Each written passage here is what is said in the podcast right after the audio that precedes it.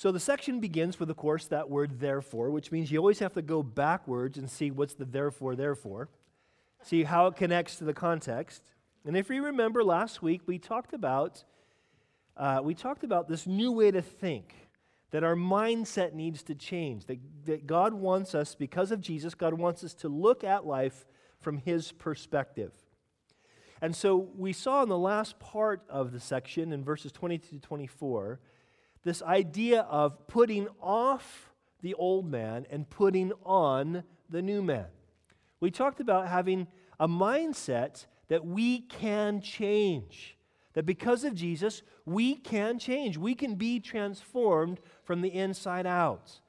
That Christianity isn't just a get out of hell free card, it is actually a, a, a reality of God connecting with us through Jesus to make us like Jesus so we get to enjoy Jesus forever. That's what he's doing. And so Paul is now going to get into the real nitty gritty of, of, okay, you've, you're, you're learning how to think different. Here's how you need to change. Here's how the transformation gets really practical. And again, this is not just about us saying, okay, now start doing all these things. These are commands, these are things that we should begin to do. But this is us beginning to recognize what the Holy Spirit is leading us toward. How being made like Jesus looks in everyday life. Specifically, we're going to look at three areas today. Three areas that I think Paul brings up, uh, uh, areas of transformation. One is our communication, how we speak to one another. One is going to be our emotions. How do we deal with emotions? What does it mean to be a Christian and have emotions? And also, he's going to deal with our work ethic. Some very practical things that God wants to be involved. Now, as I read those things off, as I mention those things, some of you might go, okay, I, am pretty good in all those areas. You know, I'm okay. I, I don't blab like John does. And, you know, I, I, work really hard. I have a real job, unlike John. And I'm not emotional and cry at every sermon like John. So I think I'm okay. No, we all need to be continually transformed. And so let's see what the Holy Spirit wants to do. So, picking up again, verse 25, our, our communication is being transformed. And Paul says, This is how. He says, Therefore, putting away lying, let each of you speak truth to his neighbor. And he gives a reason why. Notice, for we are members of one another. Now, now when it says put it away lying, it, it's actually a little bit stronger in the original language. It's basically stop lying. So the assumption is what are you doing with each other? You're lying. We do this. We put on a facade. We act like everything's okay. We put our best foot forward, which basically means we lie. Now, I'm not saying that we should, every time we get together, just kind of blah everything that we're going through. But there is a reality that God calls us to be honest in our communication, to stop lying. And he says this is why. Why do we need to stop lying? Why do we need to pursue speaking what's true to each other? Why? He says because we're members one of another. What does that mean? Well, Paul's going back to this body analogy that he used earlier on and uh, going back to this idea that we're one body. And he's, he's wanting to make the point that, you know, none of us is independent of the other. Okay, so you might think, you know, I'm not, I don't really have a very important place. In fact, that's one of the big mistakes I think we make with this whole metaphor of the body is we keep thinking, well, what am I? Am I like an, a mouth or an, a hand or a foot or an eyelash? I mean, what am I? And we're so worried about what our place is that we forget, it, in one sense, it's not as important as that we know that we are in our place, that we are, are part of the body. And being part of the body means that we recognize that all of us need the whole. We are interdependent on one another. And so he, he begins this issue of our communication being transformed by saying we need to recognize our interdependence. That it's important that we communicate together because, listen, if your, one part of your body is broken or hurting or diseased, it needs to communicate with the rest of the body if it's going to be healed. And if it's not, if it doesn't do that, what happens? It spreads. The injury gets worse, the disease goes further. So the same with us.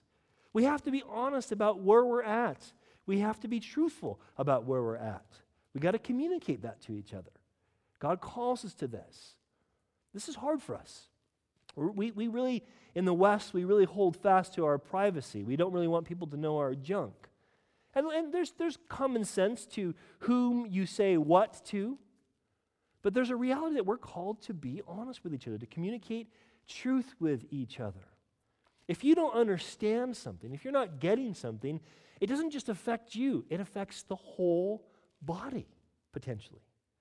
And so Paul's saying, listen, if our communication is going to be transformed, we have to recognize there's an interdependence so that what I say or don't say has the potential to really affect the rest of the body. Now, if you drop down to verse 29, he continues with this whole idea of communication. He says, Let no corrupt word proceed out of your mouth, but what is good for necessary edification. Notice he says, that it may impart grace to the hearers. So Paul makes it clear the goal of our communication as Christians, the goal of our speech one to another, is to communicate grace. What's grace?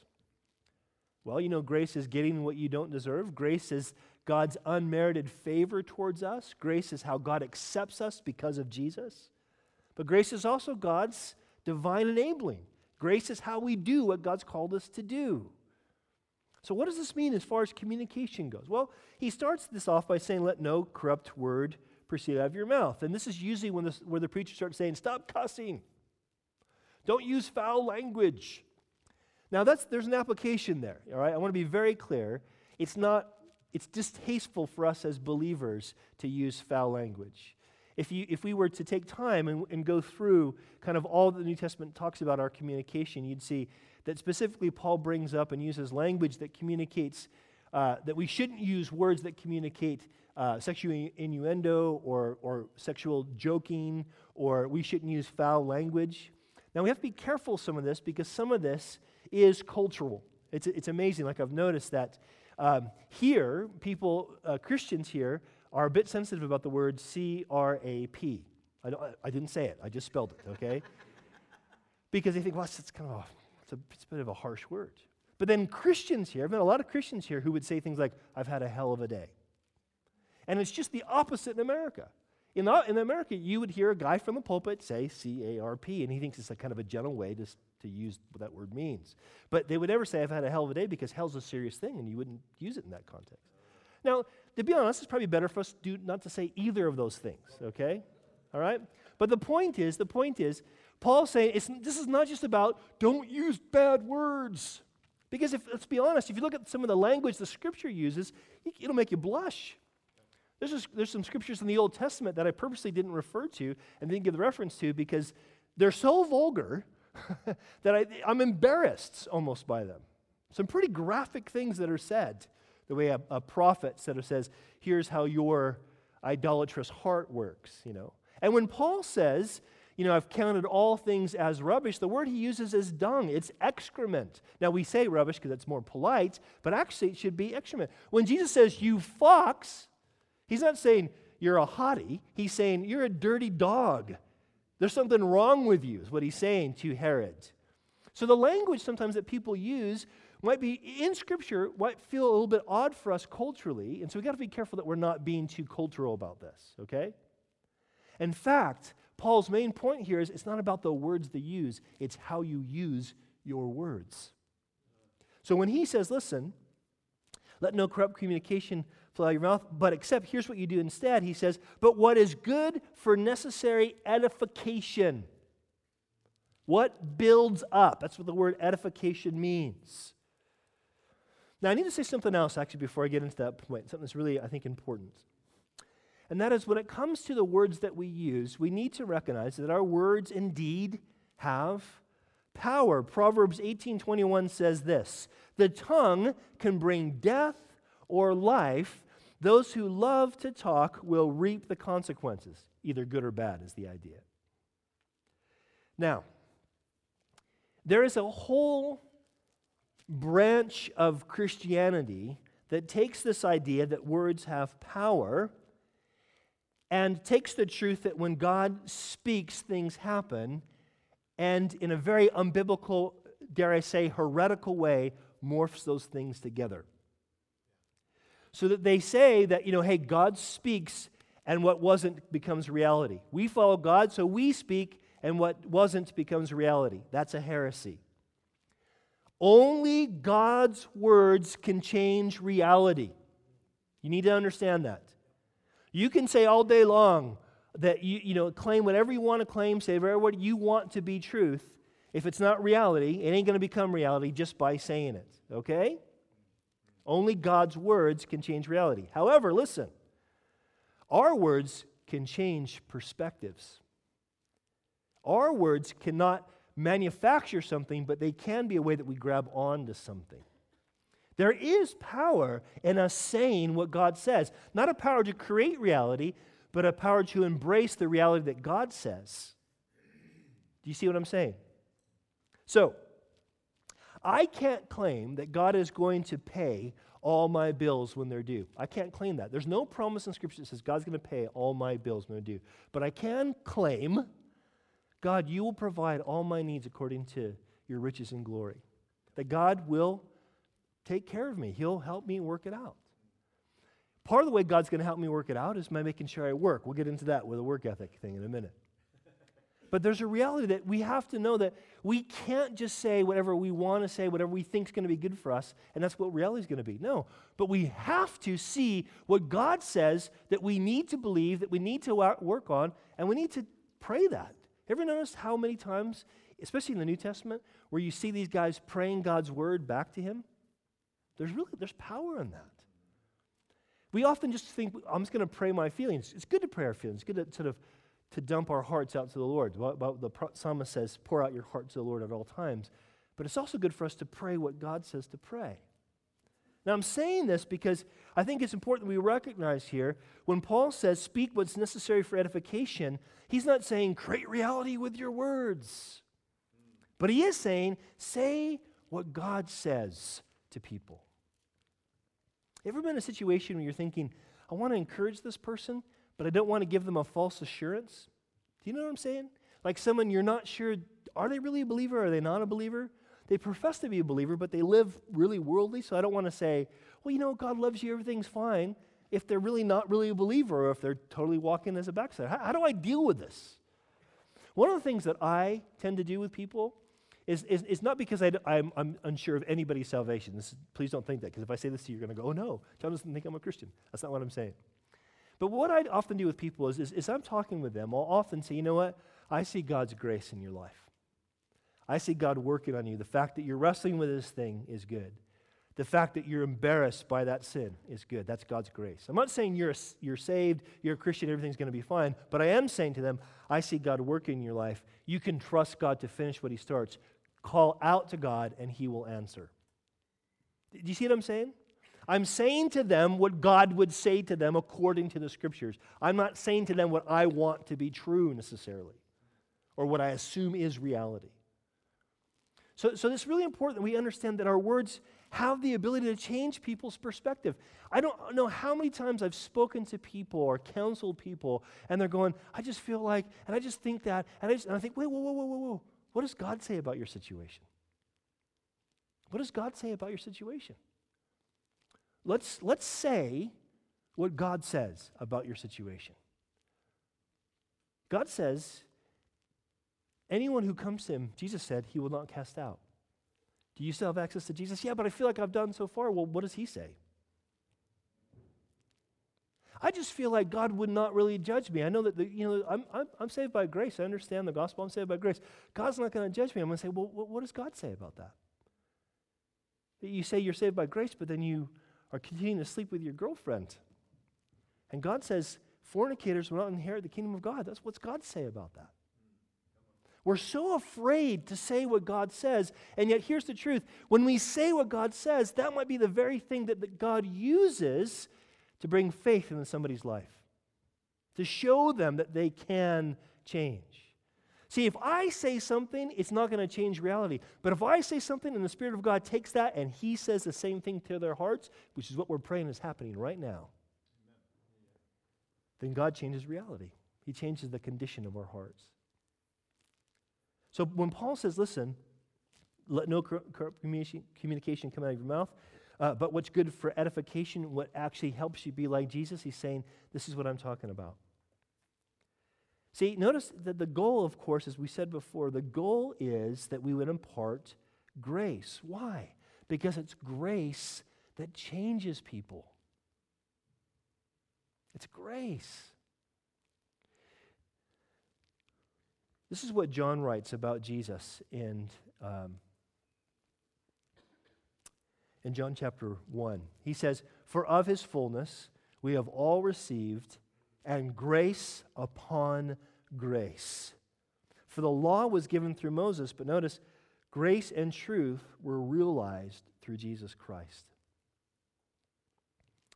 Jesus came to manifest and to make clear the grace of God. Jesus came to give us access to God's unmerited favor to qualify us to know that we can be right with this God, that we've been chosen by this God, that we are his covenant people.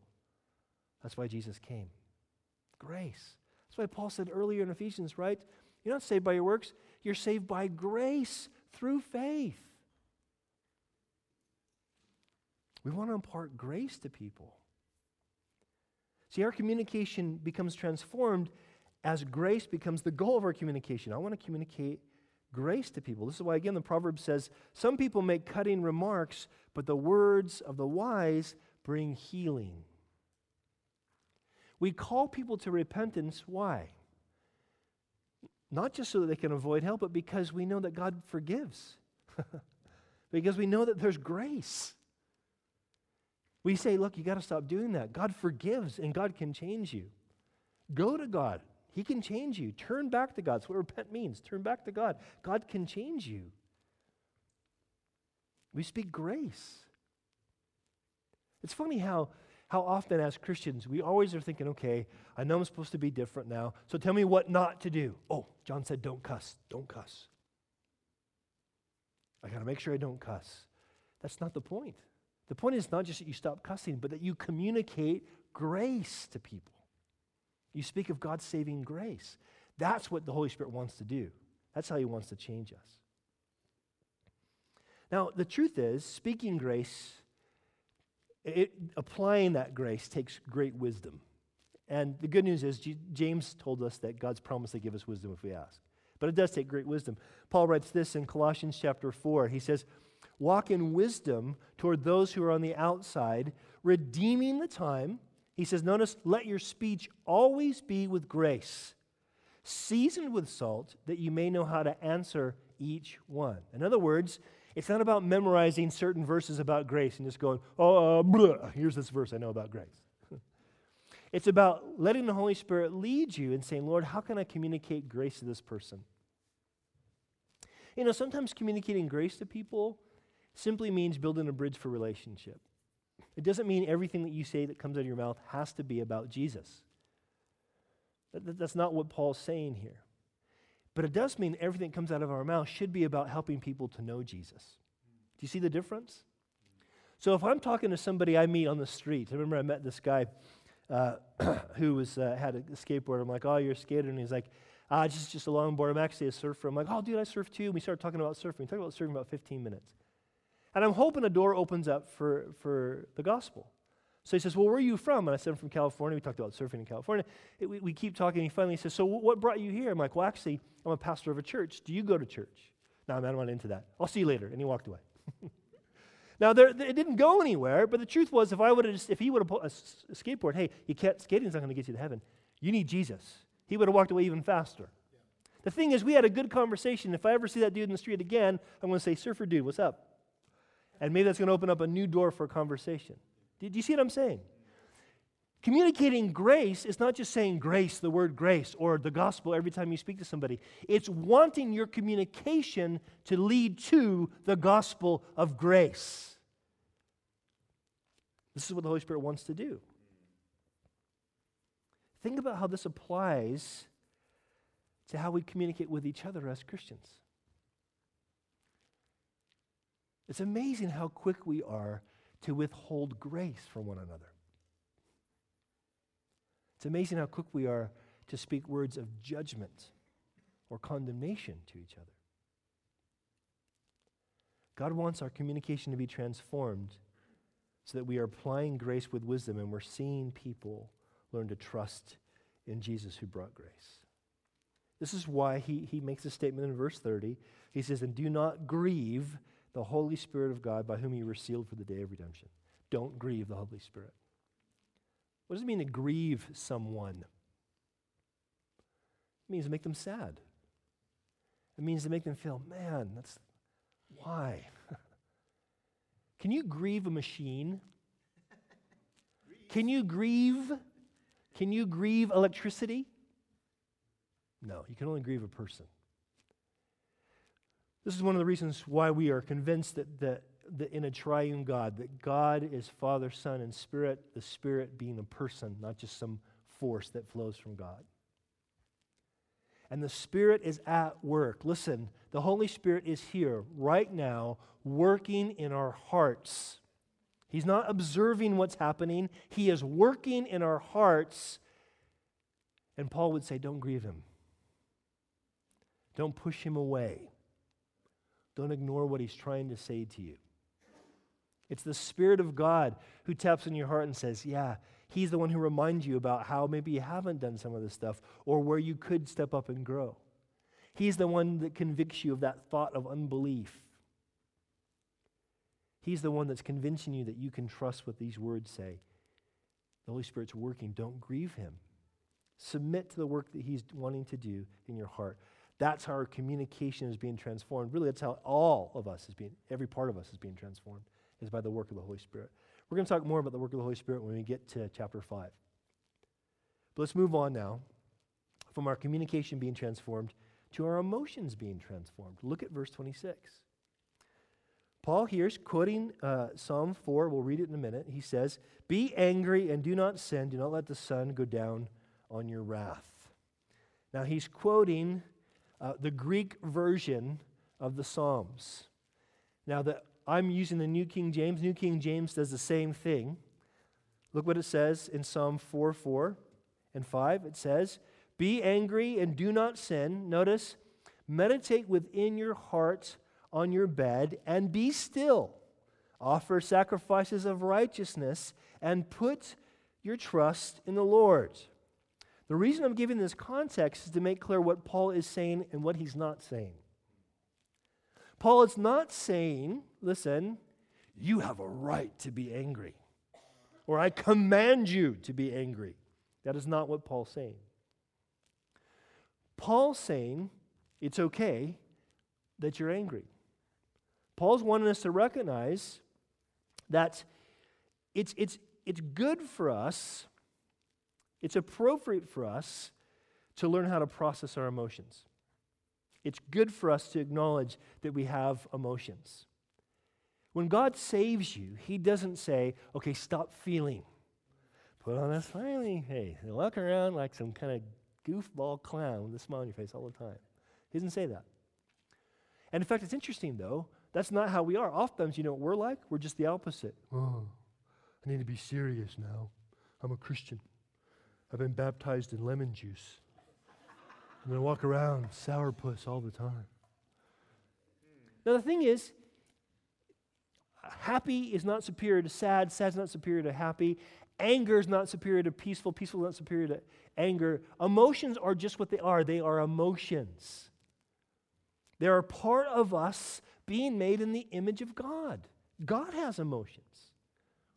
So when he says, be angry and don't, do not sin, he's saying, listen, it's, it's right, it's appropriate for you to, to acknowledge your emotions.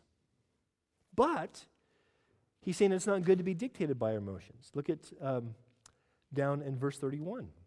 In verse 31, he brings up anger again. In fact, not just anger, but he, he uses the same word for anger there in verse uh, uh, th- these two verses, but he also brings up every sort of emotion connected to anger. Notice he says, verse 31, let all bitterness. Isn't that usually why we retain anger? Isn't that anger retained as bitterness? This person made me mad. I just, I just can't let it go. Wrath. What's wrath? It's when we blurt something out. And I'm famous for that. Anger, same words. Clamor. You know what clamor is? It's complaining under your breath. Stinking. Nobody ever does dishes. I got to do the dishes. You know, pick, pick up themselves. No one's ever here on time to help. Clamoring.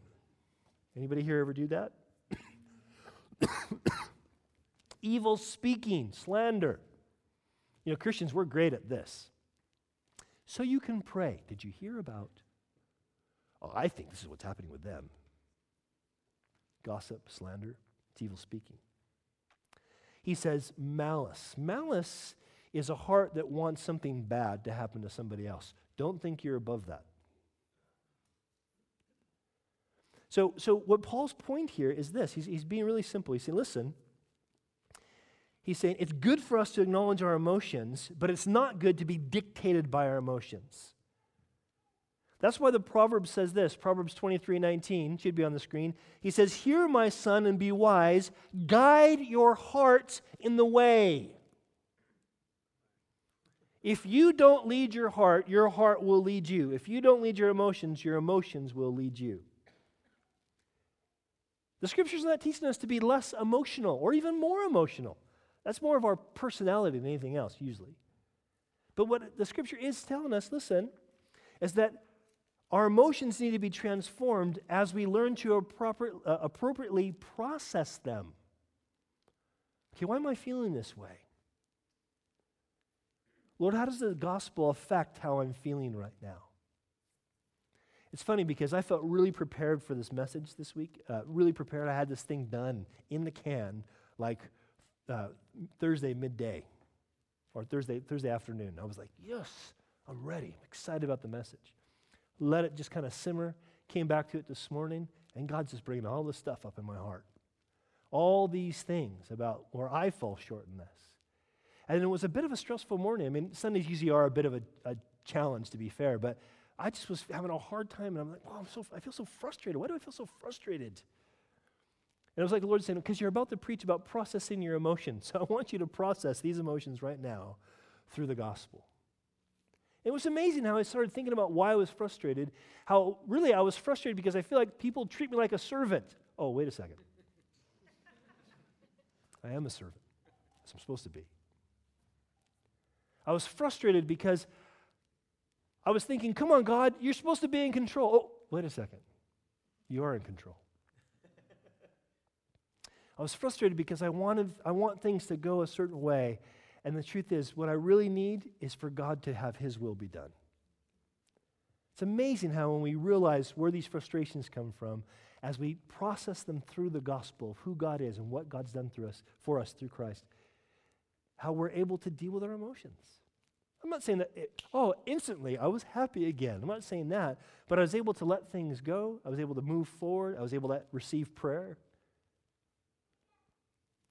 See, God transforms our emotions not by removing them or saying, here's the good ones and here's the bad ones, but by teaching us by His Spirit to process those emotions through the gospel so that the emotional responses that we have are appropriate.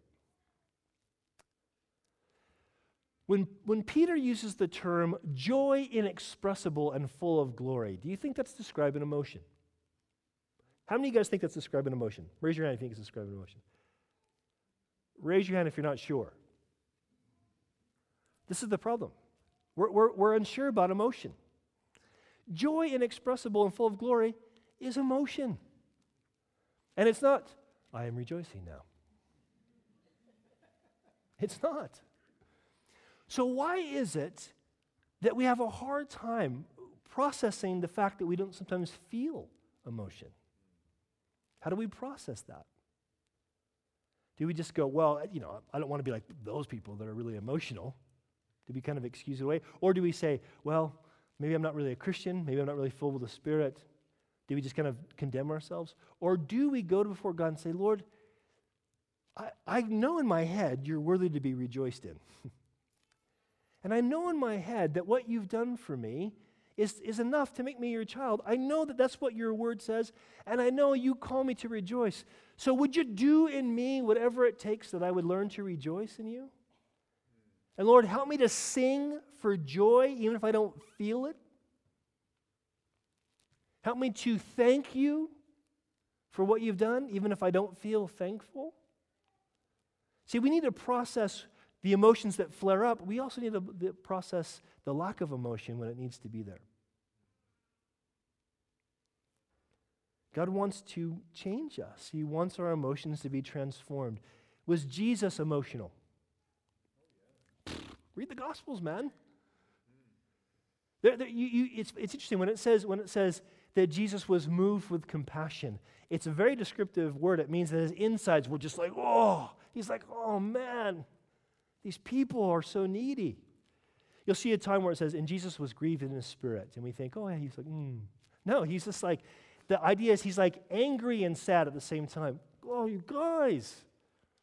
Were his emotions wrong? No, but his emotions were per- perfect as the perfect man, as one who was submitted to the work of the Holy Spirit in his life. God wants to teach us how to respond emotionally. Think about, as we allow the Holy Spirit to do this, how it would change how we treat each other. They talk about, they used to talk about in the 50s IQ tests. Now they talk about IQ tests and EQ tests. You guys know what an EQ test is? About emotional intelligence, about the ability to know how to have empathy with people. We need the Holy Spirit to teach us how to do that, not some test. To teach us how to do it the way Jesus would have us do it. So it's important that we recognize our emotions are transformed as we learn to appropriately process those emotions. But also, look at verse 27 they're transformed as we're aware of the devil's schemes. Because the thing is, the reason we need to have that transformation is the enemy loves to use our emotions to manipulate us. Notice what he says Be angry, do not sin, verse 26. Verse 27 Nor give place to the devil. Don't give opportunity to the devil. Some of your versions might say, Don't give the devil a foothold. See, the, the truth is, the enemy knows how to manipulate emotions. In 1 Corinthians, Paul writes to them, and he, he man, he just, he really displays them because they're allowing things to happen in their church that are completely unacceptable. They're allowing a man in their church to have a sexual relationship with his stepmom. Yeah, it's gross, I know. It's dodgy. And they're going, well, there's grace. And they're kind of just letting it go. And Paul's going, no. If the guy won't repent, boot him out. They're being like, and so they, they oh, okay. And so they boot him out. And then when Paul writes this uh, the second time, probably the third time, but when in 2 Corinthians, Paul says, okay, the guy's repented. You got to bring him back.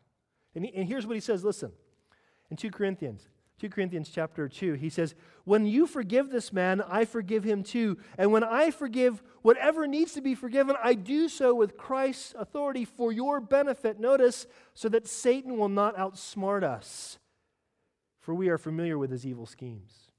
What's his evil schemes? To get us not to forgive, to get us split apart, to get us so focused on our emotions. That guy deceived us. He made us think it was okay for him to do that.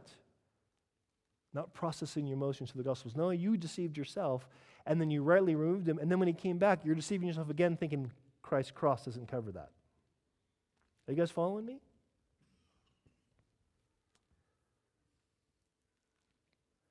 Our emotions are transformed as we're aware of the devil's schemes. And also notice verse 32 as we forgive like we've been forgiven. Look at verse 32. Paul says, and be kind to one another. The word kind there, it's the same word that's used in Romans chapter 2, verse 4, where it says that the Lord, that God's kindness leads us to repentance. So kindness is not just niceness. It's a, it's, a, it's a practical commitment to someone else's good. That's kindness. I'm, I'm concerned for them. That's kindness. I was talking to Fumi yesterday, uh, catching up and praying with her about the situation. And she said, I just can't stop thinking about Joe's heart, where he's at spiritually.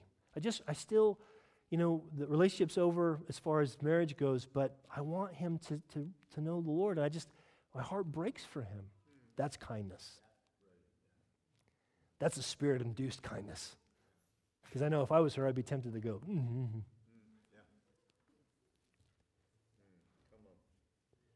And the truth is, we want to see people who have left the fellowship to be restored. What brings people to repentance? The kindness of God. How do people see the kindness of God? Through the work of the Spirit and the kindness of His people. Be kind to one another. Notice tender hearted. I confess how easily I can become hard hearted. Hard hearted for me doesn't manifest itself in like, oh, I can't stand that person. I just stop thinking about them. This, this is what I do. I'm not saying, I don't know if any of you guys do this, but I tend to, if someone's burned me, I go, okay, that's cool, no problem. They're out, gone. I don't even think about it anymore. That's hard heartedness. Being tender hearted means you still feel easily, even when you've been wronged.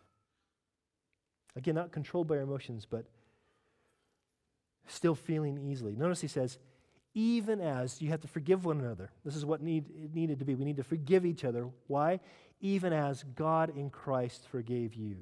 In other words, our emotions are transformed, guys, as in kindness, in tenderheartedness, we forgive like people who have been forgiven. Do you know why we have a hard time forgiving people? It's not because the offense, that we see the offense done against us as too big. Often the offenses done against us are pretty big. It's that we see our offenses done against God as too small. This is why we don't forgive. Because if we realized how, how, how great and how often we offend our holy God by our actions and inactions,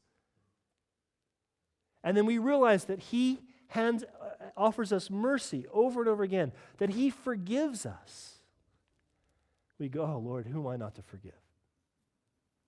Jesus told two parables to bring this out. You don't have to turn there. I'm going to kind of just, they'll be on the screen, at least the sort of the concluding verses of these two parables.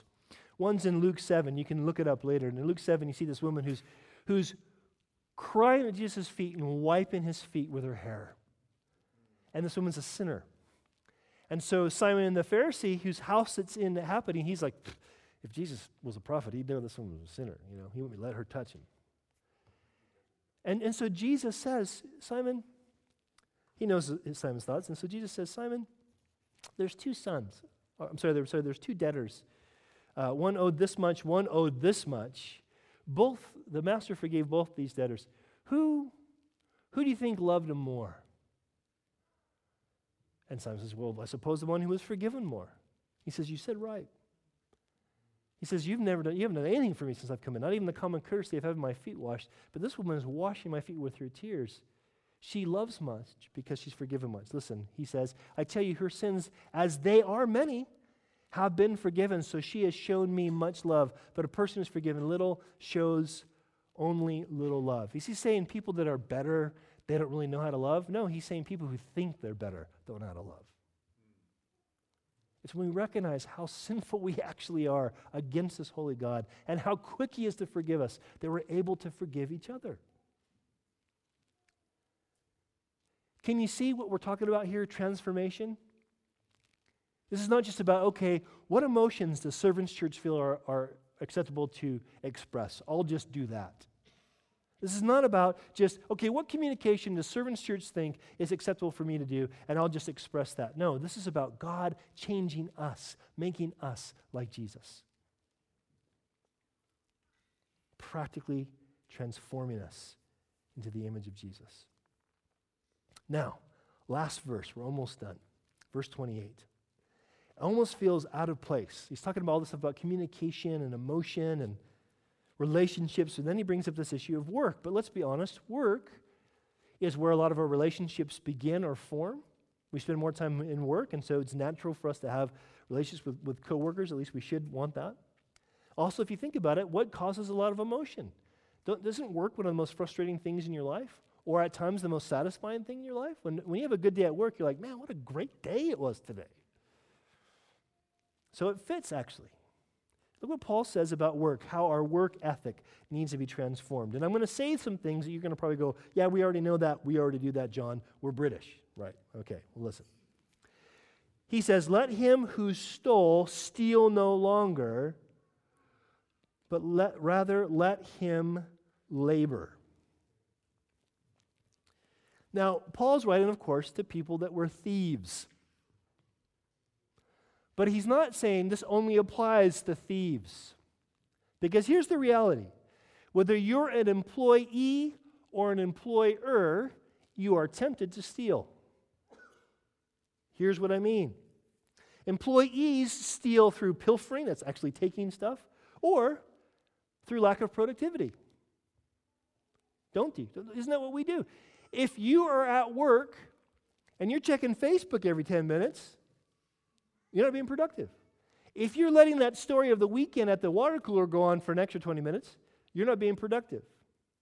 If you waste your time and think, you know what, if I stretch this out, I can get another hour of pay, you're not being productive. You're actually stealing from your boss.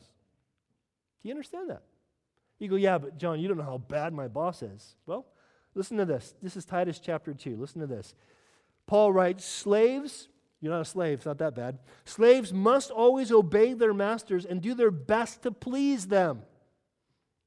They must not talk back nor steal, but must show themselves to be entirely trustworthy and good. That's the Christian Protestant work ethic. Then they will make the teaching about God our Savior attractive in every way.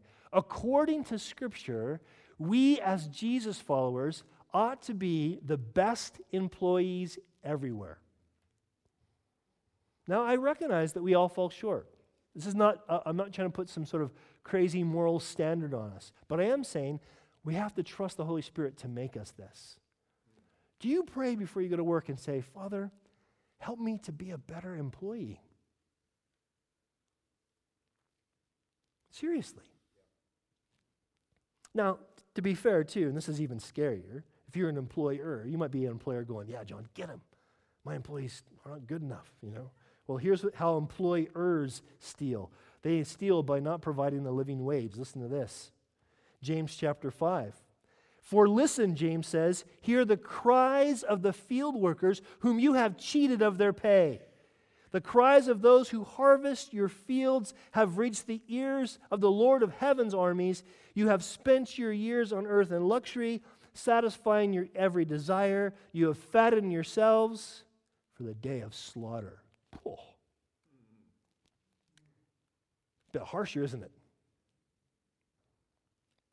Christian employers ought to be the best employers out there.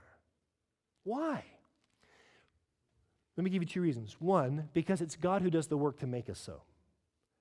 We're trusting the Holy Spirit to transform us this. Two, because the gospel is at stake.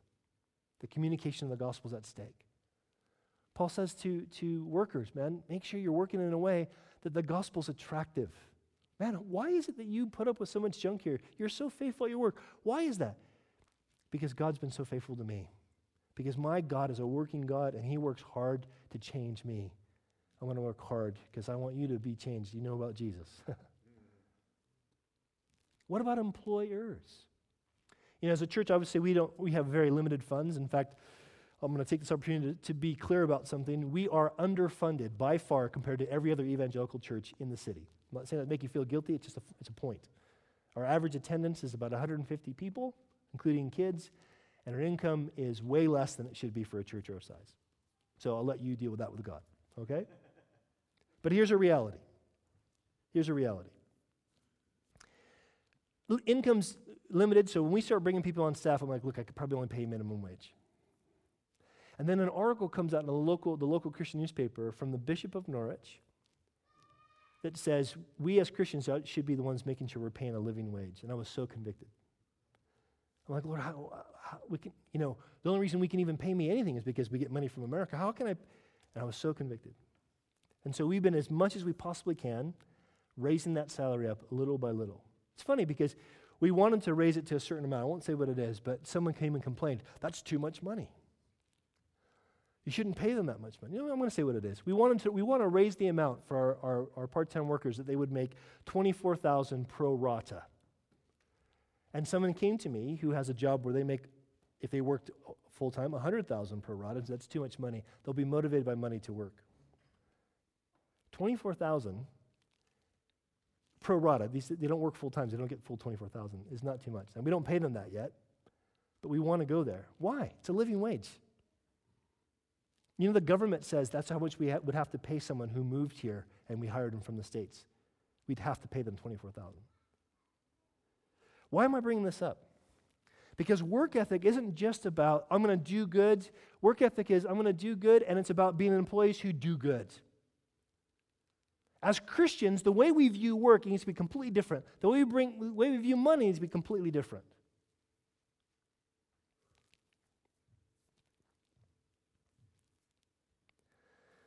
Interesting.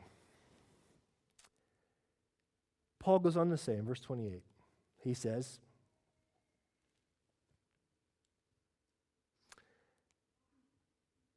Rather, let him labor, notice, working with his hands what is good.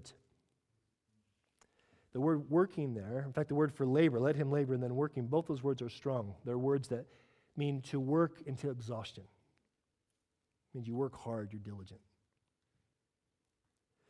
Now, some of you at this point are going, okay, but I am that way. And, and I want you to understand something. You are that way because of the gospel's influence on this culture. I'm not saying you haven't made good choices. I'm not saying good on you for working hard. I'm saying if you're that way, if you have a good work ethic, you have what historians and sociologists would call a Protestant work ethic.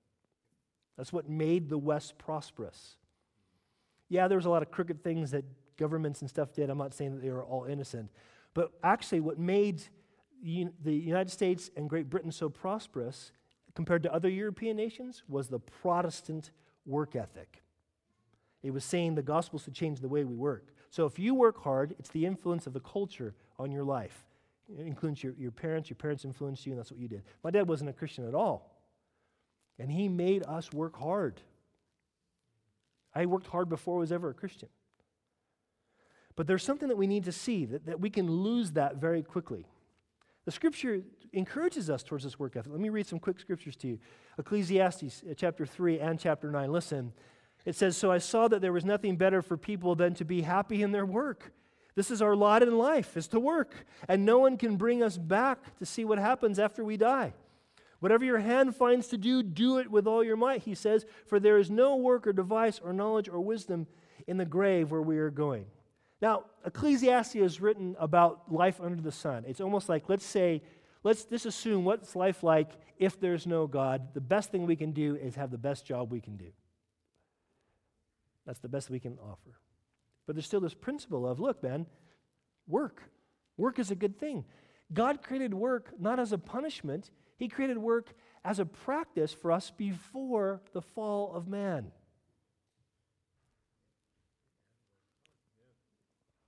Listen to this Proverbs chapter 14 says, In all labor there is profit, but Facebook leads only to, oh, I'm sorry, idle chatter leads only to poverty.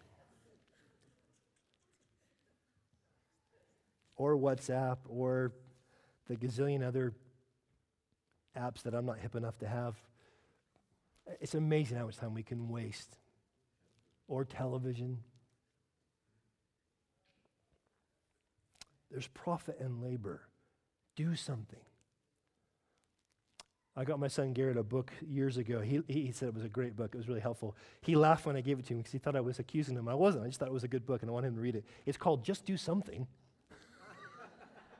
It's a great little book. He's like, What are you trying to say, Dad? I'm like, No, no, it's good. Read it.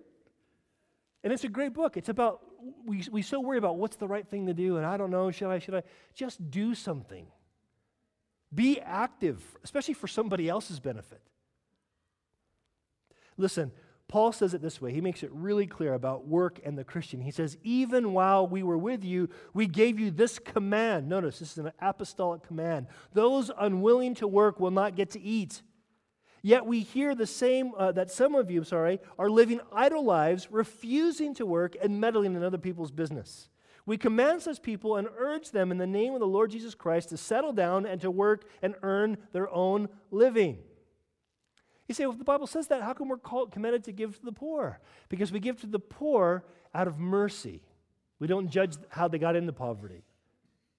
We just give them out of mercy, but also we want to call them to know Jesus so they can learn to work by the power of the Holy Spirit.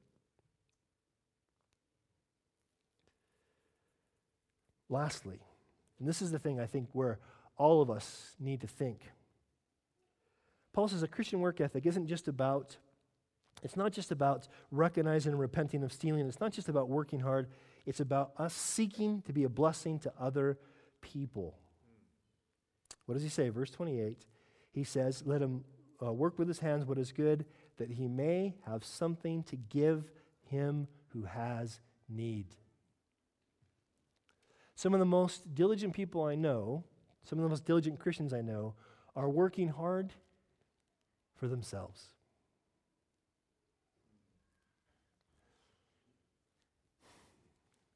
This is tough. It's tough because I don't even know how to sort of lay out an application of this because I really feel like it's something that you're going to have to wrestle with God in specifically. But let me just say this. If when you work, you're not thinking, okay, Lord, this is all your money, what do you want me to do with it? I think you're missing a Christian work ethic. I think there needs to be in us a heart that says, okay, Lord, this money is for your purposes. Now, some of those purposes are, are really obvious. The Bible says if you don't uh, meet the needs of your household, you're worse than an unbeliever. You got to feed your family, you got to house your family. But how many of us have been guilty to say, I'm meeting the needs of my household by making sure they have every new toy for Christmas, so I get into debt, so I have no money to give to anybody else? That's not obedient to that command. That's just not being intentional with why God has you work. How many of us are guilty of seeing, okay, I've spent all that I need to spend, I spent all that I've wanted to spend, what do I have left? I'll give from that. I'm not just talking about the church, I'm talking about in general.